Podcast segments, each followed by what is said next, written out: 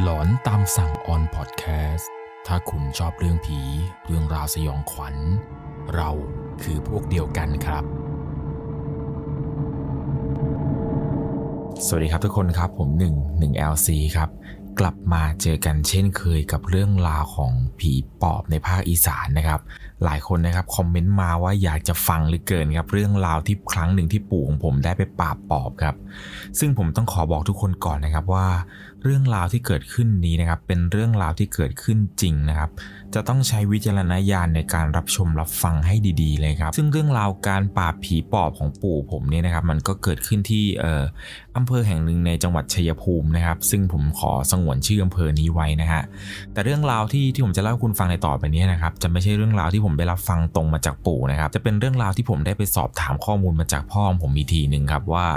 ตอนสมัยที่พ่อเด็กๆเนี่ย ปู่เคยเล่าอะไรเรื่องเกี่ยวกับปอบอะไรให้ฟังบ้าง หรือว่าพ่อพบเจออะไรบ้างตอนที่อยู่กับปู่บ้างนะครับ ซึ่งส่วนใหญ่เรื่องราวที่พ่อเล่าให้ผมฟังนะครับ จะเป็นเรื่องราวตอนที่พ่อเนี่ยเด็กๆ น้องๆหนูๆหลายคนเนี่ยอาจจะงงๆอยู่ครับว่าผีปอบมันคืออะไร แล้วทำไมเนี่ยผีปอบเนี่ยจะต้องอยู่ที่ภาคอีสาน แล้วทำไมส่วนใหญ่จะต้องเป็นผู้หญิงด้วย อันนี้คือข้อคำถามสำคัญเลยนะครับว่าทำไมผีปอบถึงต้องเป็นผู้หญิงนะฮะซึ่งก่อนจะเข้าไปฟังเรื่องราวในกันผมขอปูพื้นแบบพื้นความรู้ก่อนเลยนะครับว่ามันเกิดจากการไปร่ำเรียนวิชามาครับ ซึ่งไอ้เจ้าวิชานี้ครับมันก็เป็นวิชาที่เขาเออชาวบ้านเนี่ยจะเรียกกันว่า วิชาครูบาหีใหญ่ครับ ซึ่งผมต้องขออภัยด้วยนะครับ ถ้าเกิดว่าใช้คำพูดที่ไม่สุภาพ แต่ว่าวิชานี้เขาจะเรียกขานอย่างนี้กันจริง ๆ ครับ ว่าเป็นวิชาครูบาหีใหญ่ ซึ่งถามว่าเรียนวิชานี้ไปทำอะไร วิชานี้นะครับส่วนใหญ่เนี่ยผู้หญิงเขาจะเรียนกันก็เหมือนกับว่าเป็นเอ่อเป็นการทำเสน่ห์ให้กับตัวเองครับ คือชนิดที่เรียกได้ว่า ไปที่ไหนคนก็รักไปที่ไหนคนก็หลงคีนิ้วสั่งเนี่ยได้เป็นแฟนอย่างแน่นอนเลยครับ ซึ่งไอ้วิชานี้นะครับก็จะมีข้อห้ามข้อห้ามปฏิบัติอะไรต่างๆ เหมือนกันนะครับ เช่นว่าห้ามด่าบิดามารดา ห้ามกินน้ำเต้า ห้ามลอดใต้เครือกล้วยห้ามลอดใต้ราวตากผ้าอะไรต่างๆ ซึ่งพอผู้หญิงนะครับที่ไปร่ำเรียนวิชานี้มาแล้วเนี่ย ปฏิบัติตามกฎข้อห้ามที่เขาห้ามไว้เนี่ยไม่ได้ครับ แล้วพอปฏิบัติไม่ได้เข้าครับ วิชาเหล่านี้นะครับมันก็จะค่อยเสื่อมลงเสื่อมลงไปเรื่อยๆเรื่อยๆนะครับเพราะว่าไม่สามารถที่จะรักษาวิชานั้นได้ สุดท้ายครับก็จะกลายเป็นปอบ ซึ่งภาษาของพวกที่เล่นของกันเนี่ยเขาจะเรียกกันว่าคนออกแดงครับซึ่งกระพอมออกแดงเมื่อไหร่เนี่ยก็จะกลายเป็นปอบครับ และพอเป็นปอบเนี่ยก็จะชอบออกหากินพวกของคาวๆของสดหนักสุดก็คือ กินคนนี่แหละครับ โดยเฉพาะอย่างยิ่งเวลาคนที่ป่วยใกล้จะเสียชีวิตเนี่ย ปอบจะชอบเลยครับ เพราะว่ามันกินง่าย ส่วนใหญ่แล้วการกินคนของปอบคือจะเข้าไปสิงในร่างนั้น แล้วก็กัดกินเครื่องในร่างกายจนเสียชีวิตไปครับผม และในส่วนของเรื่องราวของปู่ผมนั้น ผมได้ฟังมาจากพ่ออีกทีหนึ่งนะครับ พ่อได้เล่าให้ฟังครับว่า ในสมัยอดีตนะครับ ก่อนที่ปู่จะมาเป็นหมอผี ก่อนที่จะมีวิชาอาคมอะไรต่างๆเนี่ยวิชาในการปราบปอบวิชาในการปราบผีต่างๆเนี่ยนะครับ เดิมทีนะครับดั้งเดิมจริงๆเนี่ยปู่เนี่ยจะเป็นคนที่ทำมาทำโมมากๆ เป็นคนที่รักษาศีล ถือศีลชอบเข้าวัดสวดมนต์เดิมทีนะครับพื้นฐานจริงเนี่ยปู่เป็นคนที่ยึดมั่นในศีลพอสมควรเลยนะครับ ซึ่งปู่เนี่ยก็มีวิชาอาคมที่รับสืบทอดมาจากพ่อของปู่อีกทีหนึ่งครับซึ่งวิชานี้จะไม่ใช่วิชาที่เป็นอวิชาหรือว่าวิชาที่ไป เอ่อไล่ผีหรือปราบผีนะครับ ส่วนใหญ่แล้วปู่เนี่ยจะมีคาถาในด้านการรักษาครับ จะเป็นการรักษาโรคพวกโรคต่างๆ ที่ในอดีตเนี่ยไม่สามารถหาคำตอบได้ อย่างพวกโรคปวดตามข้อปวดกระดูกต่างๆ เนี่ย ปู่ก็จะมีวิชาในการเป่าคาถาครับ พอเป่าแล้วเนี่ยพวกกระดูกอะไรต่างๆ ที่แตกที่หักเนี่ยก็จะสามารถกลับมาใช้คืนเดิมได้ครับ ซึ่งคาถาเหล่านี้นะครับถ้าลองย้อนกลับไปถามผู้เฒ่าผู้แก่ในสมัยก่อนเนี่ยจะรู้จักกันดีครับว่าเป็นคาถาที่สามารถใช้ได้จริงนะครับ ไม่ใช่เป็นคำพูดหลอกเด็กนะครับในอดีตเนี่ยมีการรักษาพวกโรคกระดูกพวกโรคไขข้อต่างๆ ด้วยการใช้คาถามนแล้วก็เป่าลงไปในตำแหน่งนั้นนะครับ ซึ่งถ้าถามว่าเพราะอะไรทำไมปู่ผมนั้น ถึงได้ผันตัวเองมากลายเป็นหมอผีปราบผีปอบได้นะครับ จะเรียกปู่เป็นหมอผีก็ไม่ใช่นะครับ เพราะว่าปู่ของผมเนี่ยไม่ได้มีคาถาวิชาอาคมที่สามารถไปขักขังผี หรือว่ามีวิชาอาคมปราบนู่นนี่นั่นอะไรเหมือนกับหมอผีที่ทุกคนรู้จักกันนะครับ แต่ว่าปู่ก็พอจะมีวิชาในการปราบผู้ผีปีศาจนี้เหมือนกันครับพวกวิชาคาถาปราบผีอะไรต่างๆ เนี่ย ปู่ก็ไม่ได้ไปร่ำเรียนมาจากอาจารย์คนไหน หรือว่าเกจิดังๆ หรือว่าหมอผีชื่อดังที่ไหนหรอกครับ คนที่เป็นผู้ถ่ายทอดคาถาบทนี้ให้กับปู่ผมคนนั้นก็คือ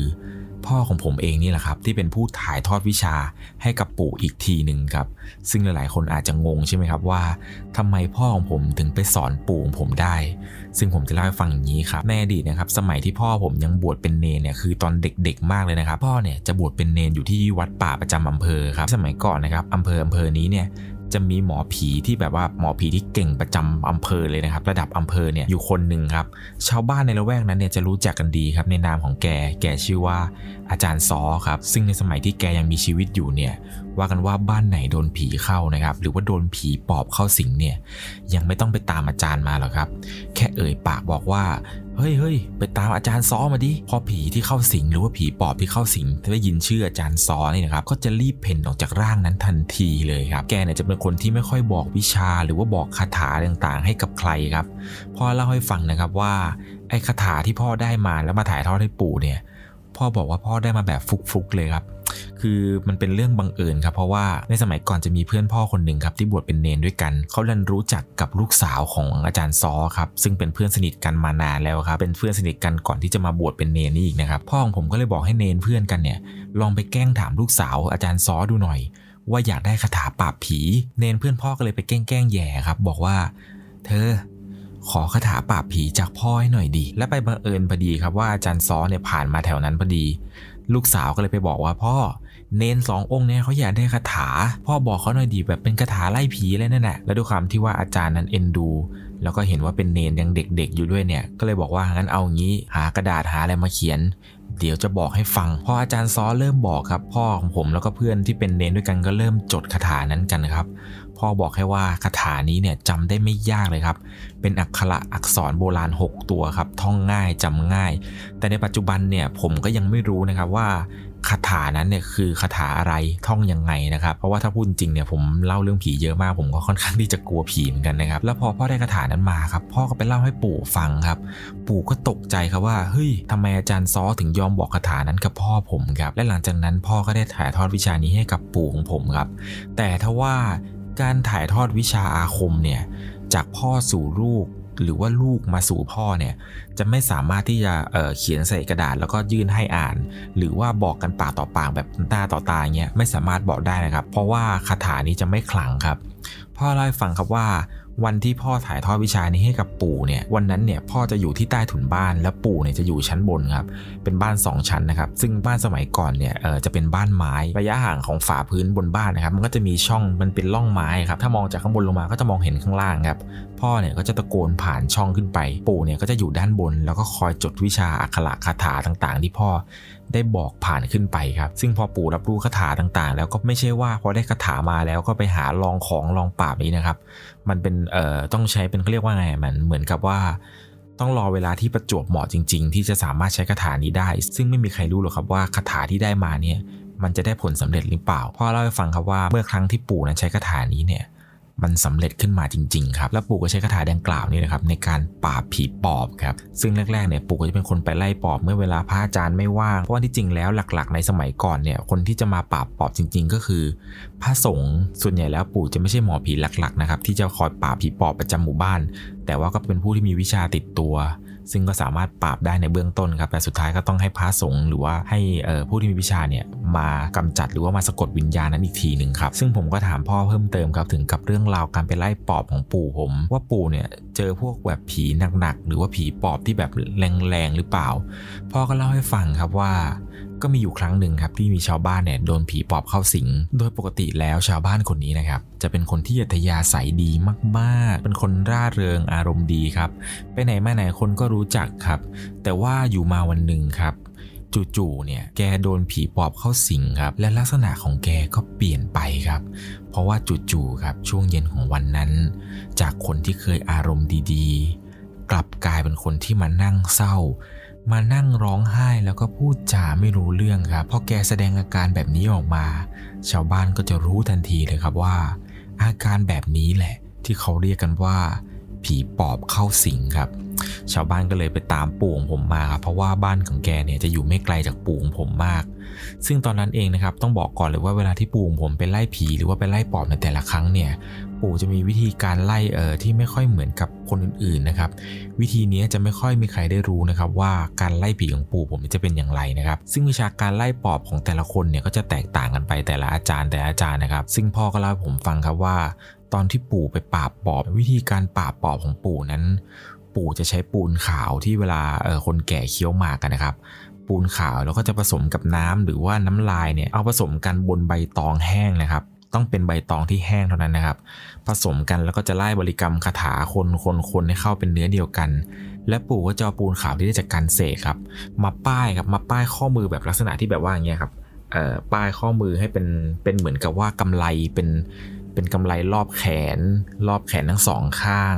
รอบข้อเท้าทั้งสองข้างนะครับ แล้วก็รอบคอด้วย คือการทำลักษณะนี้เนี่ย เป็นเหมือนกับว่าเป็นการกักขังดวงวิญญาณของปอบให้อยู่ในร่างก่อนนะครับ ถามว่ากักไปเพื่ออะไรก็เพื่อที่จะสอบถามปอบครับว่าเป็นใคร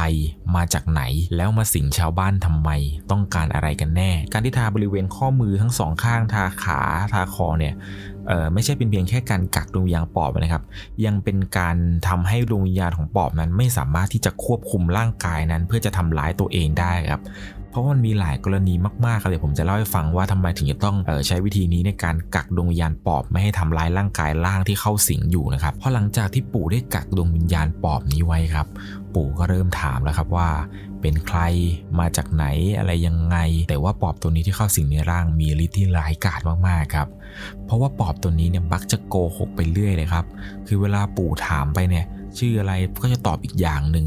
มาจากไหนก็จะตอบอีกอย่างหนึ่งเหมือนกับว่าโกหกไปทั่วเลยครับ แล้วก็เริ่มให้ความร่วมมือครับ เริ่มออกฤทธิ์ร้ายต่างๆครับ ปู่เริ่มจะเห็นท่าไม่ดีครับ ปู่ก็เริ่มไล่บริกรรมคาถาเสกใส่ปูนขาวเหมือนครั้งแรกครับ แต่คราวนี้ครับปู่จะใช้ปูนขาวเนี่ยเขียนไปที่ฝ่ามือของตนเองครับ แล้วก็เริ่มไล่คาถาต่างๆ หลังจากนั้นครับปู่ก็เริ่มเอามือนะครับที่เขียนอักขระคาถาเนี่ย ตบไปยังร่างกายของร่างนั้นครับซึ่งการตบตบเบาๆนะครับ ไม่ได้ตบแบบจนหัวหลุดหัวโยกนะครับ ตบเบาๆที่ร่างกายตามจุดต่างๆครับ จะทำให้ปอบตนนั้นเนี่ยร้อนแล้วก็ทรมานครับจนกระทั่งสุดท้ายครับปอบก็หนีออกจากร่างชาวบ้านคนนั้นครับ ซึ่งการหนีของปอบไม่ใช่จู่ๆจะหายไปนะครับ ปอบเนี่ยอาศัยการหนีออกทางประตูทวารครับ ชาวบ้านคนนั้นถึงกับฉี่แตกสุดท้ายก็สลบไปครับ ปู่บอกว่าบางรายเนี่ยหนักๆเลยนะครับ บางทีก็อ้วกออกมาทั้งอ้วกทั้งอุจจาระฉี่แตกพร้อมกันหมดเลยครับ ซึ่งถามว่าการไล่ปอบลักษณะนี้เนี่ยเพื่ออะไร เพื่อที่จะไม่ให้ปอบตัวนั้นเนี่ยกลับเข้ามาสิงในร่างนี้อีกครั้งหนึ่งครับ เพราะว่าปอบเนี่ย จะเข็ดครับแล้วก็ไม่กล้าที่จะเข้าสิงอีกครั้งหนึ่งครับ สุดท้ายนะครับดวงวิญญาณของปอบเนี่ยจะบาดเจ็บครับเพราะว่าถูกวิชาอาคมเนี่ยทำร้าย แล้วพอดวงวิญญาณปอบกลับเข้าร่าง กลับเข้าร่างนี่คือกลับเข้าร่างจริง ๆ ที่ปอบเป็นอยู่นะครับ ผมต้องขอบอกก่อนนะครับว่าผีปอบเนี่ยไม่ใช่วิญญาณที่ลอยไปลอยมานะครับ แต่ผีปอบเนี่ยคือดวงวิญญาณของคนจริงๆครับคือดวงวิญญาณของชาวบ้านที่อาศัยอยู่ในแวกนั้นแหละครับ แล้วจู่ๆเนี่ยเขากลายเป็นปอบแล้วเขาสามารถที่จะ ถอดดวงวิญญาณของเขาถอดวิญญาณและร่างปอบเนี่ยออกไปสิงคนนู้นคนนี้เพื่อกินร่างกายของคนนั้นเป็นอาหารได้นะครับแล้วพอเวลาปอบโดนปราบหรือว่าโดนคาถาอาคมเนี่ยพอกลับเข้าสู่ร่างเนี่ยร่างก็จะเริ่มบาดเจ็บแล้วก็เริ่มทรมานสุดท้าย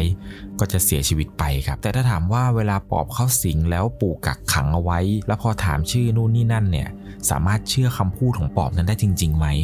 ปู่ของผมเนี่ยบอกเลยว่าคำพูดเหล่านั้นที่ออกมาจากปากของปอบ ไม่สามารถเชื่อถืออะไรทั้งนั้นได้เลยครับ แบบนี้แหละครับภาษาชาวบ้านเขาเรียกกันว่าปอบแลกหน้าครับ คือจะโกหกไปทั่วครับ ว่าเป็นคนโน้นคนนี้แต่ความจริงแล้วนะครับ ปอบก็คือคนที่อาศัยอยู่ในหมู่บ้านนะครับ ซึ่งก็ใช้ชีวิตปะปนอยู่กับคนในหมู่บ้าน แต่ก็ไม่มีใครทราบได้ชัดเจนครับว่าคนไหนคือปอบ แต่ส่วนใหญ่ชาวบ้านจะรู้กันครับว่า ใครเป็นปอบ เพราะว่าคนที่เป็นปอบนั้นจะมีลักษณะที่แตกต่างจากชาวบ้านทั่วไปในหมู่บ้านเป็นอย่างมากครับ แล้วก็เคยมีอยู่ครั้งหนึ่งนะครับที่ปอบเนี่ยเข้าสิงยายคนหนึ่งชื่อว่ายายแพงครับ ซึ่งบ้านของยายแพงเนี่ยก็จะอยู่ไกลจากบ้านของปู่ผมพอสมควรนะครับ ในตอนที่ปอบเข้ายายแพงเนี่ยชาวบ้านทุกคนก็ต่างพากันตะโกนครับว่าเอ้ยปอบเข้ายายแพงแล้วปอบยายแพงแล้วมาดูเลยเร็ว ไปตามหมอผีอะไรกันมาหน่อยเร็ว ชาวบ้านต่างๆ ก็พากันมามุงดูกันครับ แล้วก็มีชาวบ้านบางคนที่ไปตามปู่ผมมา ซึ่งเรื่องราวนี้ปู่ก็เล่าให้พ่อผมฟังครับว่ามันเป็นเรื่องราวที่ปู่เนี่ยแบบสะเทือนขวัญสะเทือนใจมากๆ เพราะว่าปู่กำลังจะเดินทางไปถึงที่บ้านของยายแพงครับ แต่ปรากฏว่าไอ้ปอบตัวนี้เนี่ยมันหักคอยายแพงไปก่อนครับ หมายความว่าผีปอบตัวนี้ มันชิงหักคอกินยายแพงไปก่อนที่จะมีใครมาไล่ครับ และพอผีปอบตัวนี้หักคอยายแพงเสร็จ ก็ออกจากร่างทันทีครับ ซึ่งตอนนั้นเองเนี่ยเป็นเหตุการณ์ที่น่าเศร้าสลดมาก เพราะว่าผีปอบตัวนี้เนี่ยหักคอยายแพงต่อหน้าชาวบ้านทุกๆ คนครับพ่อปู่ไปถึงครับ ปู่บอกว่าลักษณะที่เห็นยายแพงคือ หัวกับตัวเนี่ยอยู่คนละทิศคนละทางกันแล้วครับ ผีปอบตัวนี้มันได้หักคอยายแพงไปคนละทิศคนละทางเลย เรียกชนิดได้ว่าจากใบหน้าที่เคยอยู่ข้างหน้าอย่างเงี้ยครับ กลับหมุนได้รอบ 360 องศาเลยครับ ซึ่งปอบตัวนี้เนี่ยถือว่าร้ายกาจมากๆ แต่สุดท้ายนะครับปู่ของผมแล้วก็พระอาจารย์อะไรต่างๆเนี่ยก็สามารถช่วยกันในการจับดวงวิญญาณของปอบตัวนี้ได้สำเร็จครับ ซึ่งสุดท้ายแล้วนะครับก็มีการทำพิธีต่างๆครับเพื่อสะกดดวงวิญญาณของปอบตัวนี้ แล้วก็ไปฝังไว้ในสวนในสักอย่างท้ายหมู่บ้านนะครับ ซึ่งตำแหน่งตรงนี้ผมก็ไม่แน่ใจเหมือนกันนะครับ เพราะว่าเรื่องราวนี้มันผ่านมานานหลาย 10 ปีหลาย 20 ปีหลายโอ้ นานมากๆแล้วครับ เกือบจะมากกว่า 60 ปี 80 ปีนี่ผมไม่แน่ใจเนี่ยคือมันนานมากๆเลย เป็นเรื่องที่ปู่ผมมาเล่าให้พ่อผมฟังในตั้งแต่สมัยเด็ก ๆ แล้วครับ แล้วผมก็ถามพ่อครับว่า พอจะมีเรื่องราวอื่นๆ เกี่ยวกับปอบพวกแบบว่า ผีปอบอะไรที่ปู่ไปเจอไปล่าอะไรเปล่าพ่อบอกว่าพ่อจำไม่ค่อยได้เลยครับ แต่ว่าถ้าให้พ่อพูดเรื่องราวที่พ่อเจอปอบมาเนี่ย พ่อพูดได้ครับ เพราะว่ามันเป็นเรื่องที่เวลาพ่อพูดถึงทีไรเนี่ย มักจะขนลุกทุกทีเลยครับ ผมก็เลยบอกงั้นงั้นพ่อเล่าของพ่อมาแล้วกัน ถ้าพ่อจำของปู่ไม่ได้เนี่ยเอาเป็นประสบการณ์พ่อก็ได้ พ่อก็บอกว่าถ้าจะพูดถึงเรื่องปอบเนี่ยในสมัยที่ย้อนกลับไปประมาณเอ่อย้อนกลับไปกว่า 40 ปีนะครับผีปอบเนี่ยมันมีทุกๆหมู่บ้านจริงๆนะครับไม่ใช่แค่ว่าตรงนู้นมีตรงนี้ไม่มีครับ แต่ว่าในอดีตเนี่ยทางภาคอีสานเนี่ยเรียกได้ว่าเกือบจะแทบทุกจังหวัดทุกหมู่บ้านเนี่ย จะมีผีปอบประจำหมู่บ้านอย่างน้อยหนึ่งตัวเลยนะครับที่อยู่ประจำหมู่บ้าน พ่อก็บอกว่าไม่ต้องย้อนกลับไปไกลอะไรขนาดนั้นหรอกเอาปัจจุบันนี้เลยเนี่ย พ่อก็บอกว่าพ่อก็รู้นะว่า มีคนที่เรารู้จักกันเนี่ยที่เป็นญาติญาติกันเนี่ย ปัจจุบันเนี่ยเขาว่ากันว่า แกคือปอบรุ่นสุดท้ายครับ ซึ่งคราวนี้ผมได้ยินผมก็ขนลุกเลยครับ ไม่คิดมาก่อนเลยครับว่าคนที่แบบผมรู้จักอะไรต่างๆ เนี่ยเขาคือคนที่เป็นปอบรุ่นสุดท้ายครับพ่อก็เล่าให้ฟังครับว่า อันที่จริงแล้วเราไม่ควรจะไปตัดสินใครว่าเขาคือปอบหรือเปล่า อันนี้มันก็คือความเชื่อส่วนบุคคลของเราว่าเราเชื่อมากเชื่อน้อยขนาดไหน มันอาจจะเป็นคำที่ชาวบ้านเนี่ยใส่ร้ายกันมา ชาวบ้านเนี่ยเขาจะเชื่อกันว่า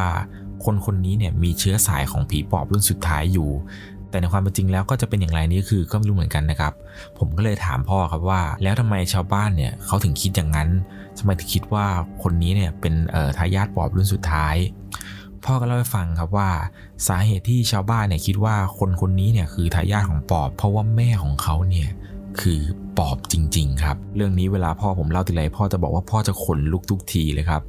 พ่อบอกว่าเออเมื่อก่อนเนี่ยตอนที่พ่อเด็กๆนะครับ พ่อมักจะชอบเดินจากบ้านเนี่ยไปกับเพื่อนๆประมาณสองถึงสามคนครับเดินไปตลาดครับเพื่อไปดูทีวีครับเพราะว่าในสมัยก่อนในอำเภอนี้เนี่ยทีวีจะมีประจำอยู่ประมาณ 2 เครื่องได้ครับในอำเภอนี้นะครับส่วนใหญ่แล้วจะเป็นบ้านของคนรวยในสมัยนั้นครับในสมัยก่อนเนี่ยทีวีถือว่าหาดูยากมากๆเลยนะครับพ่อของผมกับเพื่อนเนี่ยก็มักจะเดินกันจากบ้านนะครับ ระยะทางก็ค่อนข้างที่จะไกลครับ จะต้องผ่านป่ากล้วยพันธุ์กอไผ่ต่างๆ จนไปเจอตลาดครับ เดินกันไปเกือบเพื่อนๆประมาณช่วงเวลาบ่ายสามกว่าเกือบจะสี่โมงเย็นครับ เดินไปเนี้ยเพื่อไปดูทีวีของบ้านคนรวยคนนี้แหละครับ เพราะว่าตอนเย็นๆเนี่ยเขามักจะเปิดช่องพวกการ์ตูนอะไรต่างๆ ให้เด็กมานั่งดูกันครับ พ่อกับเพื่อนก็คือหนึ่งในนั้นแหละครับที่ไปนั่งดูทีวีกันพอรายการเด็กๆจบครับ ทุกๆคนก็พากันแยกย้ายกันกลับบ้านครับรวมถึงพ่อกับเพื่อนๆด้วย ตอนนั้นเองเนี่ยพระอาทิตย์ก็เริ่มที่จะมืดแล้วครับ แสงของอาทิตย์เนี่ยใกล้จะหมดวันเต็มทีแล้วครับพ่อก็ใช้เหมือนกับว่าเป็นเอ่อเป็นมันเหมือนขี้ยางหรือเป็นสักอย่างครับ จุดเป็นคบเพลิงไฟอะเดินกลับบ้านกันกับเพื่อนๆครับ เพราะว่าตอนช่วงเย็นๆแสงพระอาทิตย์เริ่มใกล้จะหมดเนี่ยมันค่อนข้างที่จะเริ่มมืดแล้วครับ เริ่มที่จะมองทางอะไรต่างๆ ไม่ค่อยชัดเจนแล้ว วันที่เกิดเรื่องที่พ่อบอกว่า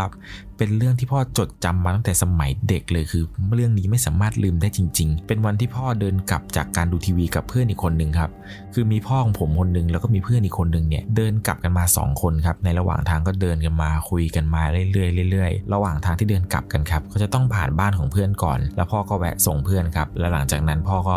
ค่อยๆ เดินกลับบ้านครับ เพราะว่าระยะทางจาก บ้านเพื่อนกลับไปบ้านของพ่อเนี่ยจะไม่ไกลกันมากแล้วครับพอส่งเพื่อนเสร็จครับพ่อก็เดินถือคบเพลิงเนี่ยเดินมาเรื่อยๆ เดินตามทางมาเรื่อยๆเรื่อยๆครับจนจะถึงบ้านอยู่แล้วในอีกไม่ไกลนี้ครับซึ่งเส้นทางกลับบ้านเนี่ยก็ไม่ได้เป็นเส้นทางเปี่ยวแล้วนะครับ ก็จะผ่านบ้านของชาวบ้านต่างๆ มากมาย โดยพ่อบอกว่า ตอนที่พ่อเดินกลับบ้านไปเนี่ยพ่อไปผ่านบ้านของยายคนหนึ่งครับ ซึ่งแกจะปลูกบ้านอยู่ไม่ไกลจากบ้านของพ่อมาก พ่อบอกว่า ในขณะที่กำลังเดินไปเรื่อยๆ เดินไปเรื่อยๆ เนี่ย ด้วยความที่ว่ามันใกล้จะถึงบ้านแล้วก็เลยไม่ได้รีบเดินอะไรครับ เดินดูบ้านนู้นบ้านนี้ไปเรื่อยๆ ครับพอในจังหวะที่พ่อเดินผ่านบ้านยายคนนี้นี่แหละครับ สายตาของพ่อก็เหลือบไปเห็นครับว่า ยายคนนี้ แกเอาดอกไม้สีแดงทัดที่ข้างหู แล้วก็ยืนรำอยู่คนเดียวในบ้านครับ แล้วทันใดนั้นเองครับ เหมือนกับว่ายายคนนี้จะรู้ว่า มีสายตาคู่หนึ่งกำลังจับจ้องแกอยู่ สายตาคู่นั้นก็คือพ่อของผมนั่นเองครับ หลังจากนั้นยายคนนี้ แกหยุดรำทันทีครับ แกหยุดลำแล้วก็มาจ้องตาเขม็นใส่พ่อครับ จ้องแบบชนิดเรียกได้ว่าจนพ่อเนี่ยกลัวจนต้องรีบวิ่งกลับบ้านโดยเร็วเลยครับ และหลังจากนั้นครับเวลาที่พ่อกลับมาจากดูทีวีในตลาดเมื่อไหร่เนี่ยพ่อมักจะเดินเร็วๆบ้าง วิ่งผ่านบ้านยายแกบ้าง โดยที่ไม่สนใจหรือว่าหยุดมองบ้านยายคนนี้อีกเลยครับ สุดท้ายครับพ่อก็มารู้ในตอนหลังครับว่า ยายคนนี้เนี่ยชาวบ้านนะครับสันนิษฐานว่า